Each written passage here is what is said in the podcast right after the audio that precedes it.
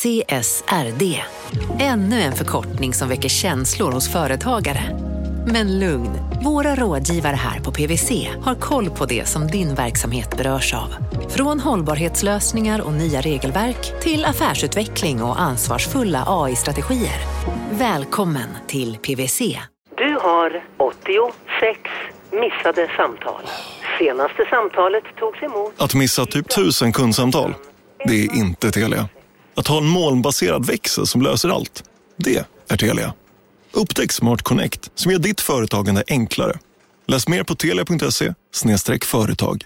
Om en yogamatta är på väg till dig, som gör att du för första gången hittar ditt inre lugn och gör dig befordrad på jobbet men du tackar nej för du drivs inte längre av prestation. Då finns det flera smarta sätt att beställa hem din yogamatta på. Som till våra paketboxar till exempel. Hälsningar Postnord.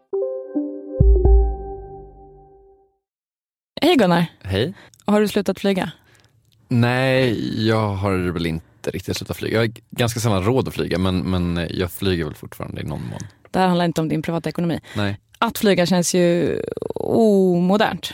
Mm, det är du och Expressens så kulturredaktion som tycker det mest tror jag. Kan vi börja avsnittet? Ja, för nu kommer vi till det som är intressant. För de flesta flygbiljetter som vi köper, och här kommer det, de säljs till negativa marginaler. Alltså de som säljer biljetterna har köpt in dem för mer än de kan sälja dem för. Det är bananas faktiskt. Och, och lite där bran branschen har landat faktiskt också. På riktigt så är det helt sinnessjukt. Och då undrar man ju hur det blev så. Och hur den här branschen överhuvudtaget håller sig flytande. Så det handlar dagens avsnitt av Kapitalet om. Jag heter Åsa Secker. Och jag heter Gunnar Harjus. Nu flyger vi. Evening, ladies and gentlemen. Welcome aboard. Once you have located your seat, we ask that you please step out of the aisle.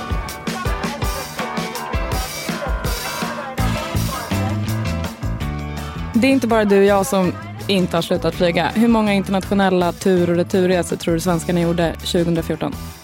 Gud, jag har verkligen ingen aning. 9,5 miljoner. Alltså är det mycket? Alltså per, är det, om man liksom jämför med andra länder, är, det, är, är vi liksom ett flygande folk? Ställ inte frågor som jag inte kan svara på. Nej. Jag kan svara på den här frågan. Det är en ökning med 130 procent sedan 1990. Det låter mycket. Och det är siffror som kommer från eh, Chalmers. Eh, De gjorde en rapport som de släppte 2016. Okej, men då tänker man så här. 9,5 miljoner resor varje år. Alltså min intuition säger mig att 9,5 miljoner resor varje år borde generera jättemycket pengar till alla inblandade typ. Nej men det är ju en rolig bransch men problematiken är ju intjäningen. Alltså att, att eh, det, just flygbranschen har ju problem med, med Intjäningen. De har svårt att tjäna pengar alltså, på ren svenska. Och det är Erik Vikander som säger det. eh, jag heter Erik Vikander och är idag marknadschef på ett bolag som heter Lendify som är ett fintechbolag. Ja, men det är inte för att han är en sån Lendify-person som du träffade honom, eller hur? Nej.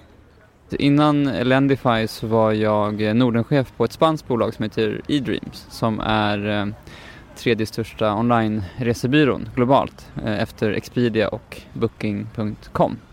Och att vara tredje största betyder att man säljer mellan 50 och 60 miljoner resor om året. Man kan ju säga att den här, den här branschen har ju förändrats väldigt mycket men online-resebyråer dök ju upp någonstans eh, liksom i, ja vad kan det ha varit, eh, 90, slutet på 90-talet i samband med dotcom och, och allt det här. Eh, att distributionen för resor förändrades från att man gick till eh, resebyråer som, som kunde ha liksom, kontor, fysiska kontor som även finns idag då. Men så kom man på att man kan försöka börja sälja det här på nätet. Och då kom det här fenomenet upp som en mellanhand mellan framförallt då flygbolagen och kunderna. Okej då, kul fakta. Den första flygbiljetten som såldes online såldes 5 juni 1995 och bolaget hette då Internet Travel Network. Och det var kanske inte egentligen ett internetbolag som vi tänker på idag utan kanske mer ett bokningsverktyg. För att flygbolagen var ganska sena med att hoppa på det här tåget. Eh, de, de eh, var liksom bättre på att eh, köra flygkärror än att eh, sälja biljetter på nätet. Så, så det tog då ett tag för dem att, att eh, hoppa på det här. Och när du säger hoppa på, alltså att de själva också säljer online? Ja. Exakt. Och det gjorde ju att eh, ganska snabbt så etablerades det då online-resebyråer som, som, ett, eh, som en mellanhand helt enkelt mellan eh, konsument och flygbolag. And the rest is history, som man brukar säga. För idag känns det ju nästan barockt att man skulle gå till en fysisk butik för att boka flyg. Även om man fortfarande kan göra det om man vill.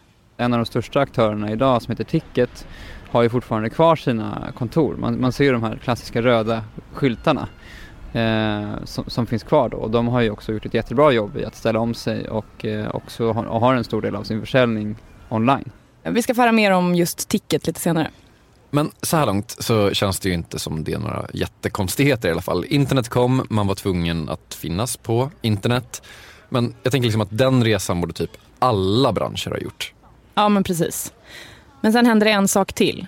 För om du tänker efter, hur brukar du göra när du bokar flyg? Man googlar, eller hur? Man googlar. Och säg att man googlar på flyg Stockholm, New York till exempel. Om man bortser från de där första träffarna man får som är annonser som ligger överst, så är liksom de tre första sökträffarna Momondo, flygresor.se och Skyscanner. Vad har de tre gemensamt? Om att det är så här, om att de liksom inte riktigt säljer biljetterna va? Precis, det är det de inte gör. Men de jämför priset på flygbiljetter. Så någon gång efter millennieskiftet, typ, så började såna här sajter att dyka upp och de brukar kallas för metasöktjänster. Och det förändrar liksom hela branschen, enligt Erik Vikander. Det de gjorde var egentligen att kasta om hela dynamiken i, i branschen. Eh, och de har liksom tagit första position mot kunden för att kunden vill ju ha jämförbarhet. Så att eftersom att det är så krångligt att boka en resa, det finns enormt utbud, alla möjliga kombinationer av olika flygbolag, eh, så har de ökat transparensen kan man säga av alla tillgängliga priser. För att online-resebyråer eh, har Eh, lyckades inte ta en, en sån position eh, för att de har alltid incitament att sälja en viss typ av resor som ger en viss typ av lönsamhet. Men metasökmotorer erbjuder full transparens eh, och affärsmodellen är att ta betalt av den som man skickar eh, kunden till så att säga. Ja, vi ska komma tillbaka till det där med full transparens. Men sammanfattningsvis så kan man säga att det finns tre aktörer i den här branschen. Det är flygbolagen, som ju är de som faktiskt flyger flygplanen. Och så är det resebyråerna, både de som har kontor och de som bara finns på nätet. Och så finns det de här metasöktjänsterna som liksom gör det möjligt för oss konsumenter att faktiskt lyckas boka en tur och returresa med tre mellanlandningar till andra sidan jorden utan att bli ruinerade. Sen kan man ju tycka vad man vill om det här med tre mellanlandningar och över hela jorden när vi kommer in på det här med klimatet igen. Precis. Eh, metasöktjänsterna själva säljer ju inga biljetter utan de presenterar liksom andra aktörer som säljer biljetter. Resebyråer och flygbolag och sådär. Men även om det är överskådligt så finns det en sak som är lite irriterande. Vet du vad jag tänker på? Jag vet exakt vad du tänker på. För det som händer när man är inne på liksom en hemsida och ska boka någonting så först så står det liksom att det är så här en biljett kvar till det här priset. Och sen bara, ja ah, vad bra, det är jag, jag är ju den personen med det här priset. Så trycker man på den och så snurrar ett hjul i typ så 10 sekunder och när det hjulet har snurrat klart då är man inte den personen utan då får man ett annat pris. Det är så irriterande och man känner sig sjukt lurad. Det händer varje gång. Och då undrar man ju hur lurad blir man? Så jag tog med de här frågorna till eh, någon som kanske kan svara på det. Han heter Kristoffer Rengfors och han jobbar på flygresor.se. Och honom hör vi efter det här. Vi sponsras av Storbrand Asset Management som ju förvaltar över 1000 miljarder norska kronor, bland annat för SPPs eh, många pensionssparare. För två år sedan så investerade Storbrand i drygt 60 tåg, alltså tågvagnar, eh, som rullar mellan London och Skottland.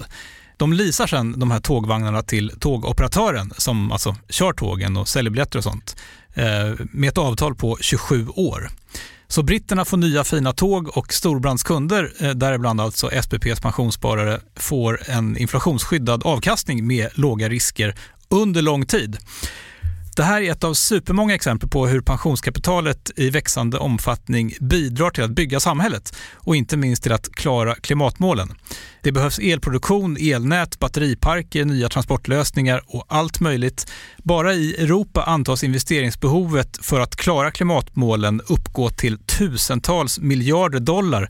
Och det här är ju pengar som ganska ofta saknas i statsbudgetarna. Däremot är det här pengar som pensionsbolagen kan vara med eh, och stoppa in, vilket ger pensionsspararna en fin avkastning under lång tid samtidigt som man är med och ställer om samhället. Vi har gjort ett helt avsnitt om det här eh, som man kan lyssna på. Det publiceras här i Kapitalet i mitten av maj. Ratta gärna in det om ni vill lära er mer om hur det här funkar. Men tack säger vi till Storbrand Asset Management som ju investerar i alla tänkbara tillgångslag, bland annat för pensionsbolaget SPP. Och tillsammans försöker ju vi, Storbrand och SPP öka medvetenheten om hur pensionerna funkar och vilken roll pensionerna spelar i samhället och i ekonomin.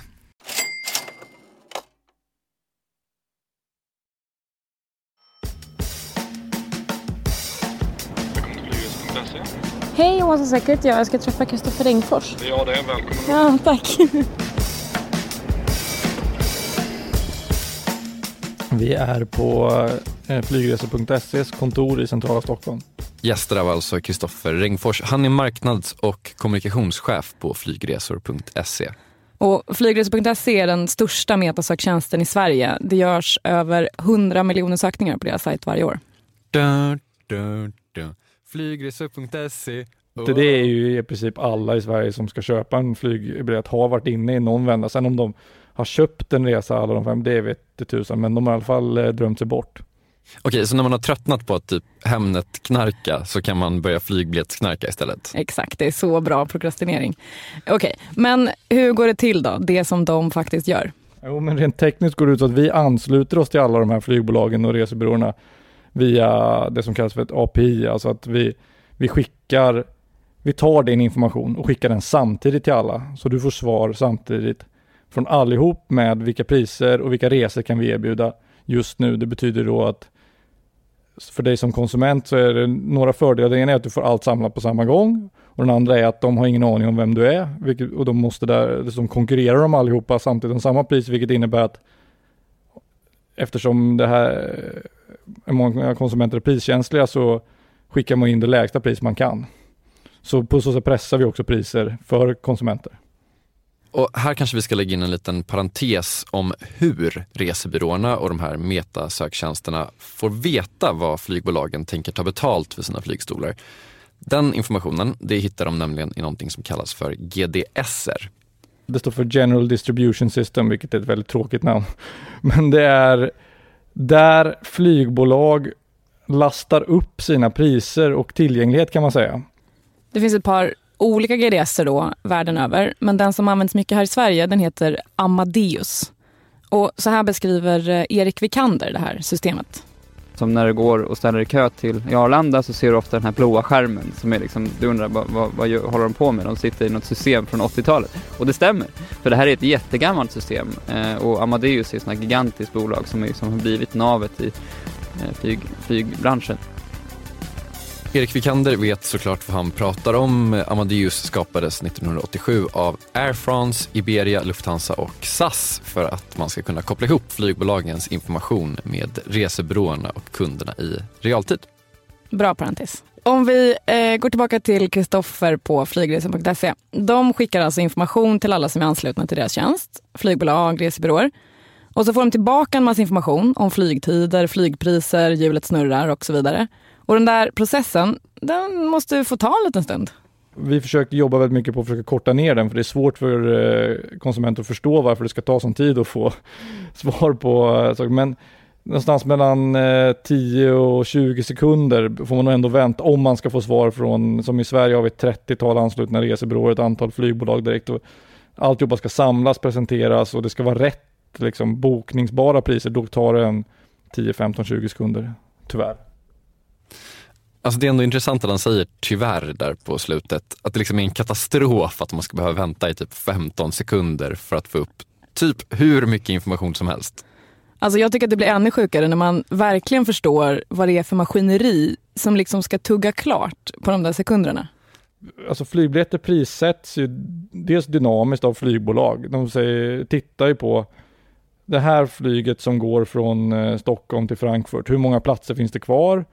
Och hur, hur mycket betalt måste vi ha totalt för att, liksom, eh, för att det ska löna sig ens flyga det här? Och så prissätter de ju hela flyget efter det. Och om någon då bokar en stol, då ändrar sig prissättningen på hela flyget. Så att det priset som man får, det gäller ju bara i den exakta ögonblick när man får det.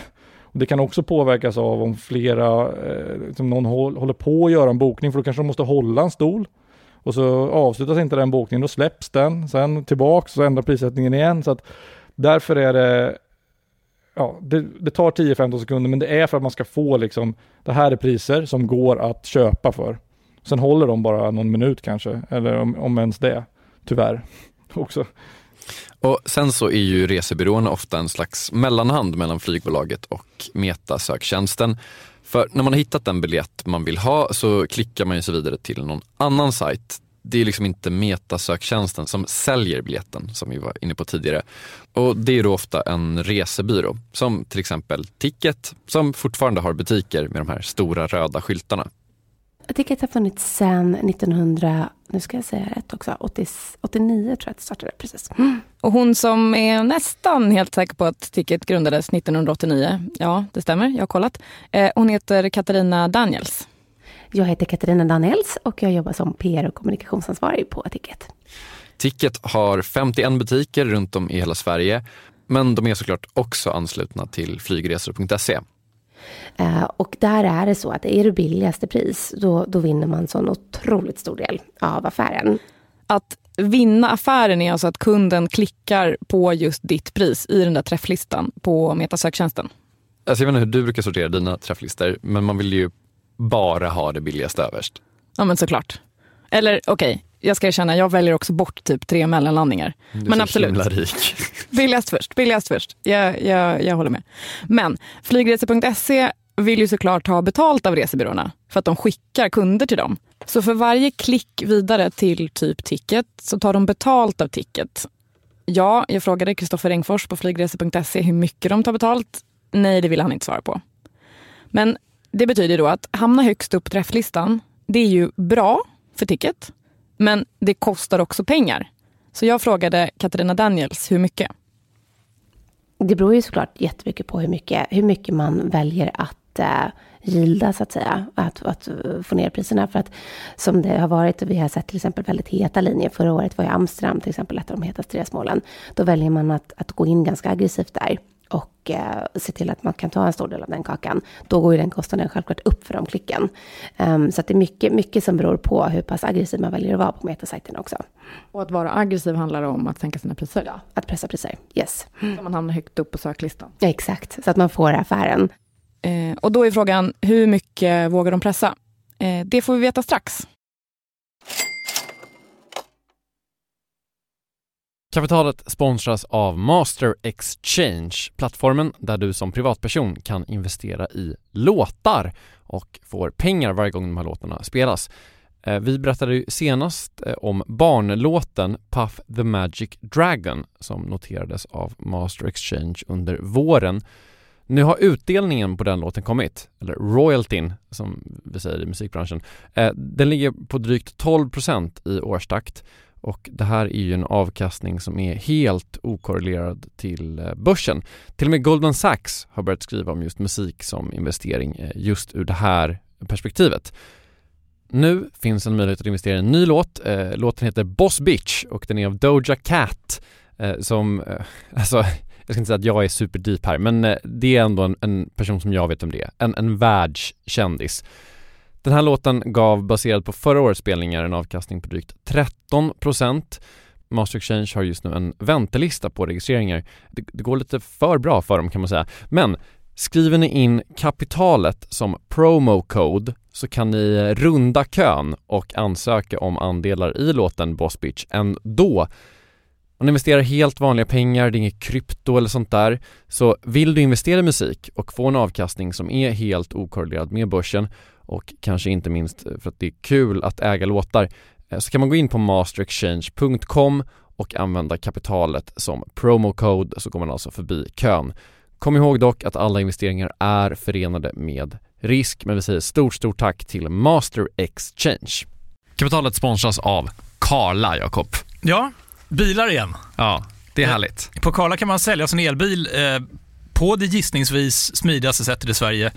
Eh, Karla har ju ett, nästan ett komiskt högt användarbetyg på Trustpilot. Mm. 4,8 av 5, vilket jag typ aldrig hört talas om. Nej, det är väldigt, väldigt högt. Eh, man knappar in lite info om bilen på sidan, sen får man en gratis värdering och ett bud. Accepterade budet kommer Karla och hämtar upp bilen gratis och sätter in pengarna innan de kör iväg. Inget mer än så. Rätt fantastiskt. Nej, det är faktiskt Ja. helt otroligt. Och eh, det kan bli ännu mer eh, otroligt än så. eh, För att vi har nämligen en rabattkod som ger dig 2000 kronor extra för bilen. Så om du säljer din bil så får du två lax extra. Stämmer. Bara sådär. Eh, koden är Monopol. Och eh, den uppger du när du har värderat bilen och eh, pratat med Karlas inköpare. Koden är giltig till sista maj, så att eh, passa på om du går i säljartankar. Jag undrar om vi haft en kod som har gett två lax bara sådär någon gång. Nej. Det är helt otroligt. Man behöver en bil förvisso. Absolut, så det är inte, kanske inte bara sådär, men det är ändå 2000 kronor extra. Väldigt bra. Ja. Så sälj din elbil eller laddhybrid till Karla. Du får 2000 kronor extra med rabattkoden Monopol. Hoppa in och kolla på karla.se, Karla Museet. Där kan vi också köpa bilar ska jag tillägga. Verkligen. Vi säger stort tack till Karla.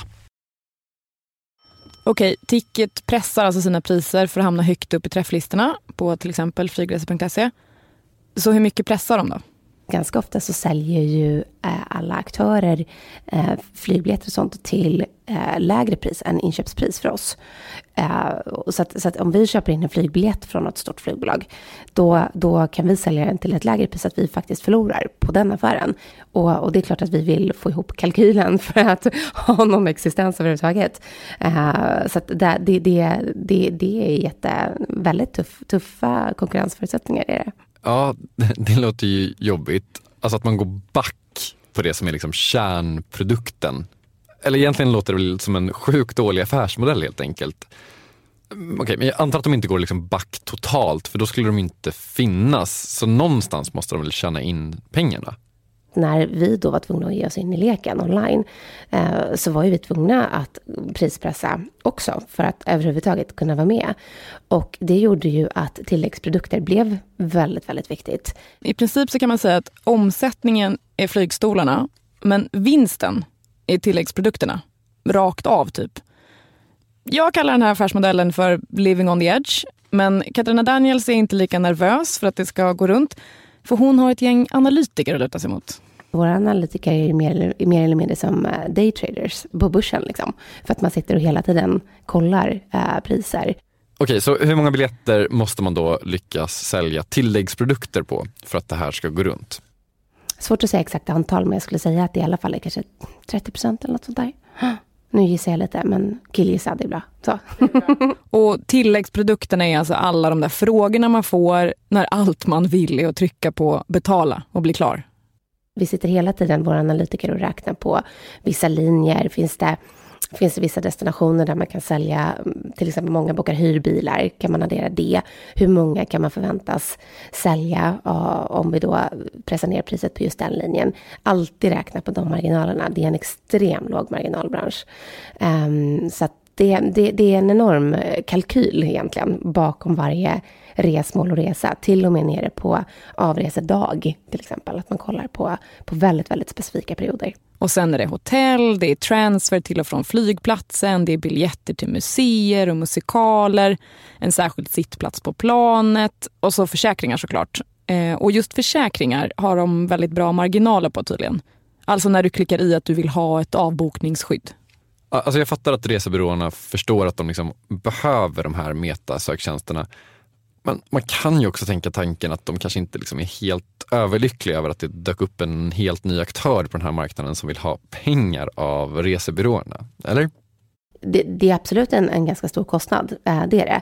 Och samtidigt så är det nästan inte ett alternativ. Liksom. Att inte finnas där tror jag hade varit ett extremt eh, ostrategiskt beslut. så att eh, det måste vi vara. Då kanske man också ska komma ihåg att resebyråer som Ticket når andra kunder än de annars skulle ha gjort genom att finnas på de här sajterna. Så det är ju verkligen både en blessing och en curse.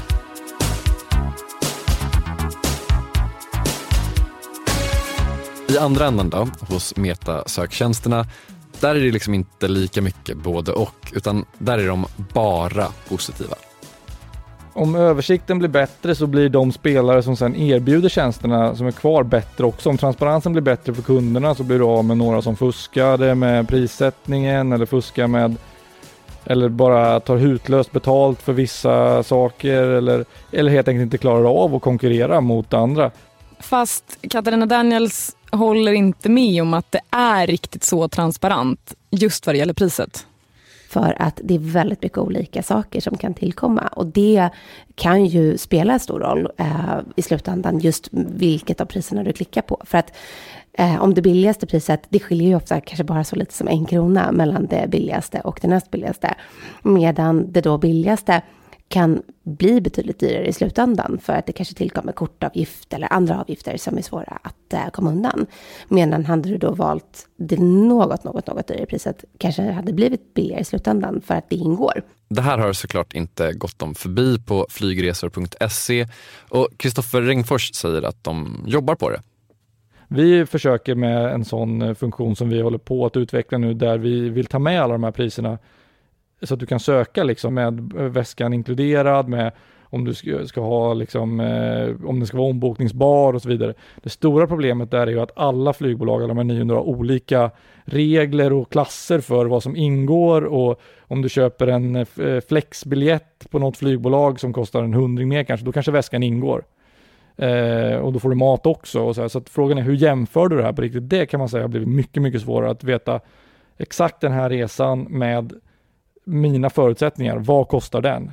Det, det som har blivit lättare att jämföra det är att ta sig från A till B. Eh, vad kostar det? Det låter inte jätteenkelt, men då har de något att bita i, skulle man kunna säga. Okej, men det finns ju ändå en fråga kvar som i alla fall jag väldigt gärna vill ha svar på. Vilken är det? Alltså jag vill ha ett knep. Alltså hur bär man sig åt för att kunna boka de billigaste biljetterna? Någon måste ha räknat på det här. Men vad härligt att du frågar Gunnar. Självklart är det någon som har räknat på det här. Det finns faktiskt två ekonomer som till och med skrev en hel vetenskaplig artikel om just det här. Vetenskaplig citationstecken. vad kom de fram till? Ja, men de gjorde massa avancerade uträkningar och bland annat så använde de den här härliga ekvationen. Håll i dig nu, jag har fått kämpa för att ta reda på hur man säger det här in i en mikrofon. G ska vara mindre än U delat på 1 minus A gånger 1 minus U. G ska vara större än G ska vara större än U. G ska vara mindre än U. G ska vara mindre än U plus Delat på 1. Ja men du förstår, det är svårt. Alltså jag förstår ju vad det här betyder såklart, men kan du bara förtydliga?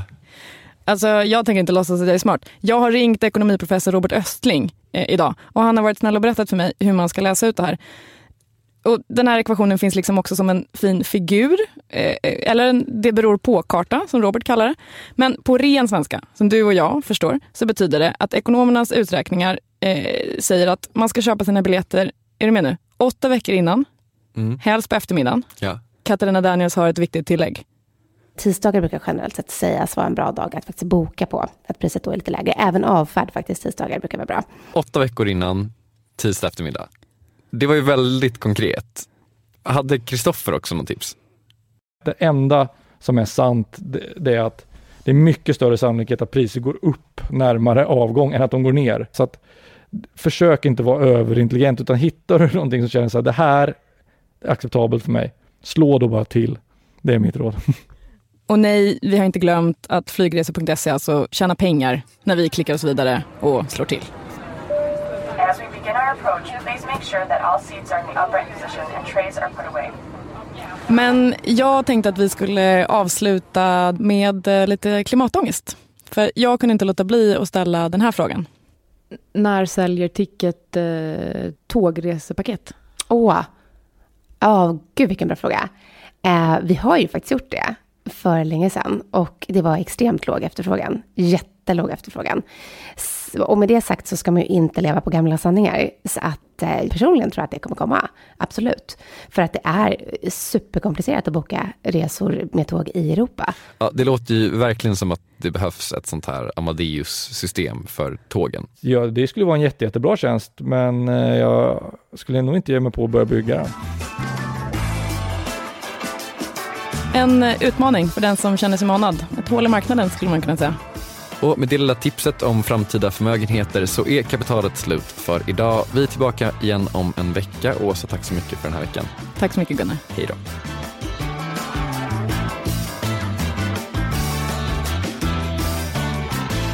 Det är inte alltid så enkelt som man skulle vilja att det är.